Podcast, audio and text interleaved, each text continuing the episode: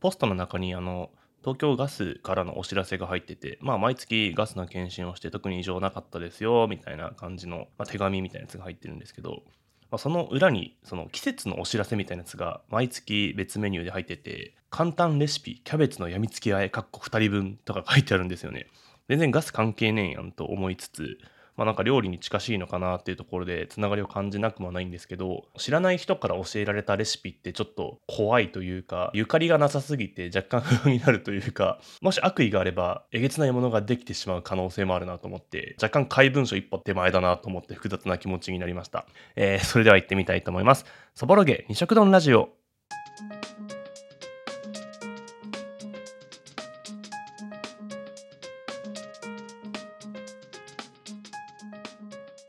改めましてこんにちはこの番組は毎週のちょうど真ん中木曜日の正午にお届けしている一人語りのポッドキャストですライターでものづくり工房の管理人である浅野が仕事のことや遊びのこと真面目なことや変なことなど毎週2つのトピックについて取り上げ二色丼のように味わっていくラジオです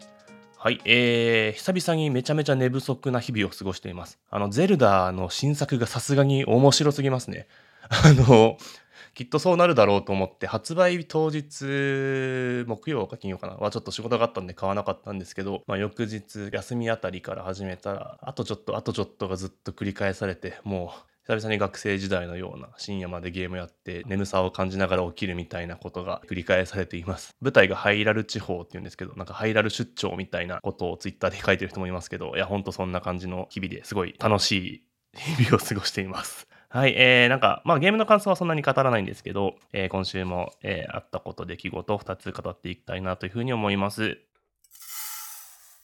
先週の放送で、あの、自分が誕生日ちょうど31歳になったっていうことで、茶番というか自分で自分を祝う音声みたいなやつを作って、放送してたんですけど兄弟からその連絡が来て「あ誕生日おめでとう」みたいなことがあって「あありがとう」っていう感じなんですけど兄と姉がいるんですけど姉がその僕が誕生日であるっていうことをこのラジオを聞いて知ったっていうふうに言ってて多分インスタを経由して知ってくれたと思うんですけどあ実はこう肉親が聞いているということでまあ別に何か変わるわけではないんですけども下手なこと言えないなみたいなことは思いつつまあ、ラジオ聞いて思い出したってことで、別に僕の誕生日をそんな覚えてはいなかったみたいなんですね。ああ、そうかと。まあ、家族の誕生日って僕は普通に覚えていたものなので、意外と、あ、そういうことじゃないんだみたいな。えー、僕は年下の弟なので、逆に家族思いのいい弟なんじゃないかみたいなことを法的に思ったりしたわけですけども、なんかね、この向こうは知らないけど、こっちはちょっと覚えてるみたいなことって、なんかね、ともするとネトスト気質というか、なんか悲しい一方通行の気持ちになりかねないことがあっ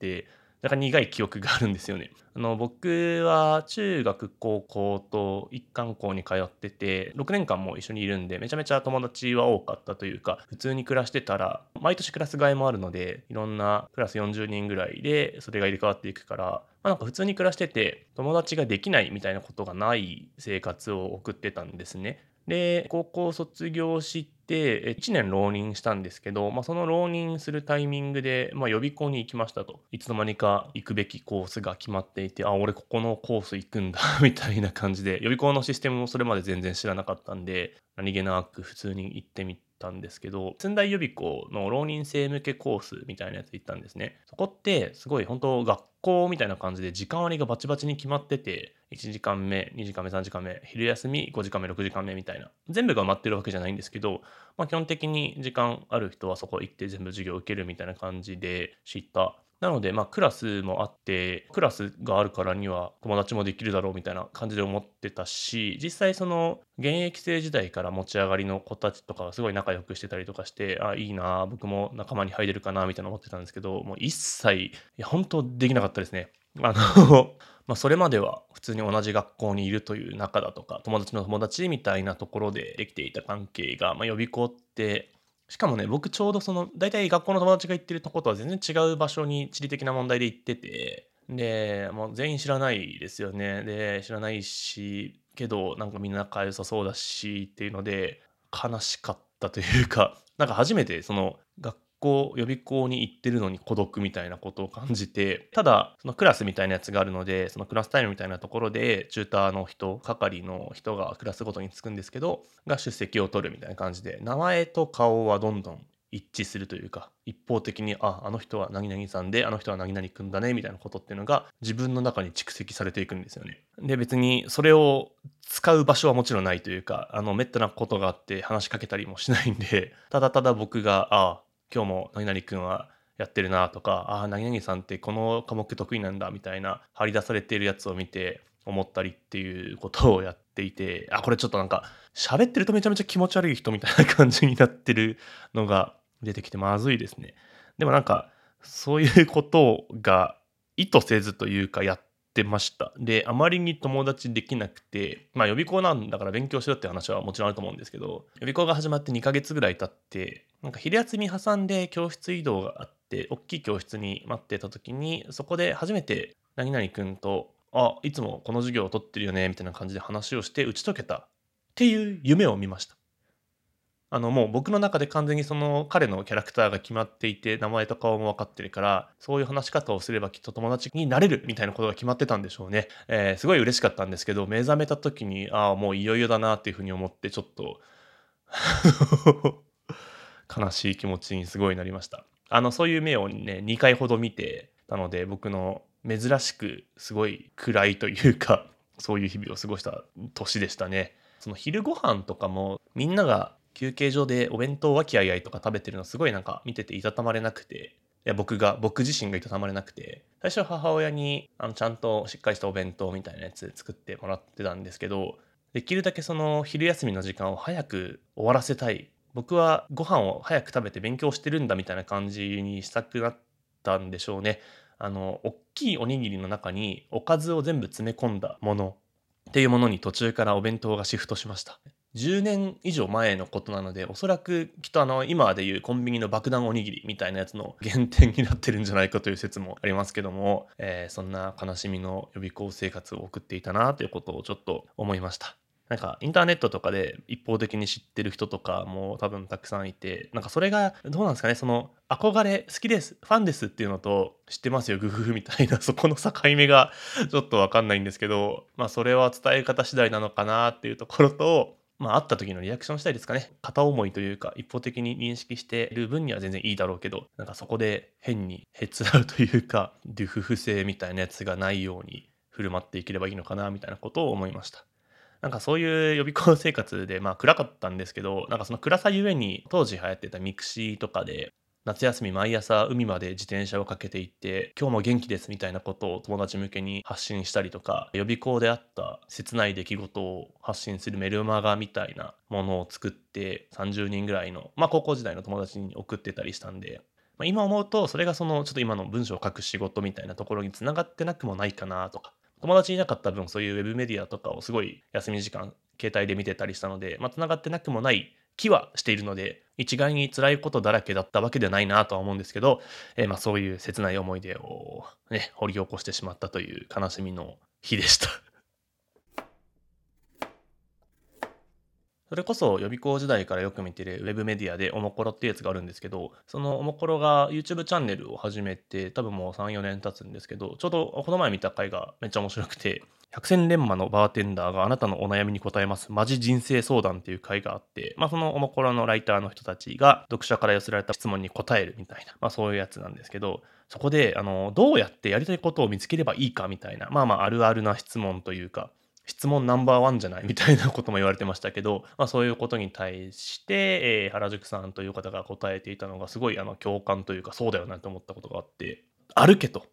とにかく歩けと。ど歩けと。あの歩くに「ど」をつけて「ど歩く」って言ってたんですけどとにかく歩いて気になったものとかお店とか入っちゃおう。でそこで勇気を出して「これいいですね」とか「美味しいですね」って言ってみようと。そうすると、まあ、きっとこう会話が弾んでダカダカダカダカとピンボールが隅っこの方に入って加点が続くみたいな感じできっと何か当たるでしょみたいなことを言ってたんですよね。でこれ本当そうだなと思ってなんか家でゴロゴロしてても別に何も、まあ、やりたいことが見つからないというかぼーっとしちゃうだけになってで結果なんか今日も何もやんなかったわみたいな感じって多分すごいあると思うんですよね。あの、僕もめちゃめちゃ歩いているんです。あの、始まりは、ま、コロナの時とかかな、緊急事態宣言が明けたり明けなかったりみたいなタイミングで、お店の営業も再開して、ちょうどなんか家から当時住んでた家から片道1500歩ぐらいの場所にいいカフェがあって、そこはなんかその、昼間とか結構人気なんですけど、モーニングの時間は安いし、ちょっと空いてる。で、Wi-Fi とかもつながってるからパソコンの作業も簡単にできるみたいなところで、そこに行くことが結構習慣になったんですよね。で、朝起きて家の中で元気出すってめちゃめちゃむずいんで、とりあえずもう着替えてそこのお店に行ってコーヒー飲んで帰ってくるみたいなことが習慣になりました。モーニングコーヒーのサブスクみたいなこともやってたので、初めて行きつけのお店というか、喫茶店ができてすごい良かった記憶があります。それと合わせて、えっと、リストバンド、あの、健康計測系ですね、Apple Watch みたいなやつで、あの、フィットビットっていうやつを買ったんです。フィットビットは、まあ普通に走ったり、心拍とか、いろいろ測れるのもそうなんですけど、まあ、歩数を記録してくれるんですね。別に iPhone にも入ってるんですけど、まあ、それはいいとして、気軽につけられる腕時計兼そういう機能があるものと僕は認識してつけてますけど、そいつはですね、あの、1日1万歩歩くと、すごいブーブーブーとか震えて、めちゃめちゃ祝ってくれるんですよね。液晶画面の中で花火がバーンって飛び散って、1万歩です。やったーみたいな。で、まあ、シンプルに嬉しいですよね。あ、俺今日こんなことをやり遂げたんだ、みたいな感じになって、まあ、それの嬉しさもあり、1日1万歩歩くみたいなことが習慣になりました。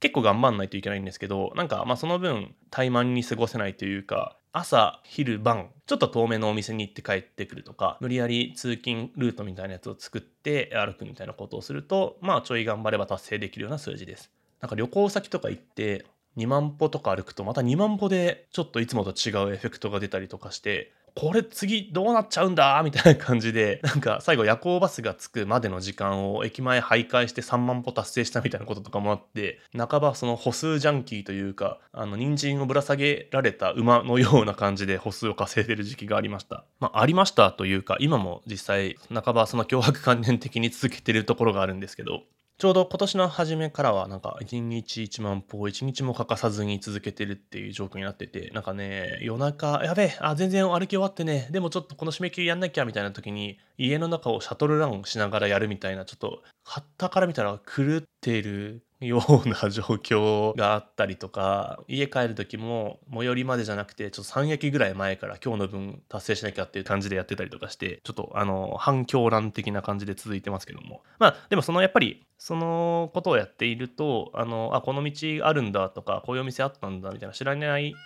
知らないところってやっぱり見つけますし、で、そこで行きたいなと思ったらピンを打つみたいなことをすごい続けているので、無限に Google マップの行ってみたいところがバババババッと増えていって、1000箇所とか余裕で超えていくぐらいになっていて、将来的に行ってみたいなとか、なんかあるといいなみたいなことが起こるっていうので、えー、歩くのはいいことだなと。もともとその、ちょっとダイエットをしたい、しなければみたいなところで始めた部分もあるんですけど、おそらく、いや、それなら走った方がいいとか、単純に食べる量を減らせっていうのも、めちゃめちゃわかるし、正論だなと思うし、実感もあるんですけど、やめられないんですよね、これが去年の正月かなんかに実家に帰った時に、えー、そういうことやってるんだよみたいな話をしたら、僕のちょうど40個上ぐらいの父親に話したら、あ俺も1日1万歩歩くようにしてるんだよって言われて、なんか嬉しいというか共感はしたんですけど、あ、ちょっと待って、俺はそのなんだ、その40年後にもできることを今必死になってやってるのかみたいな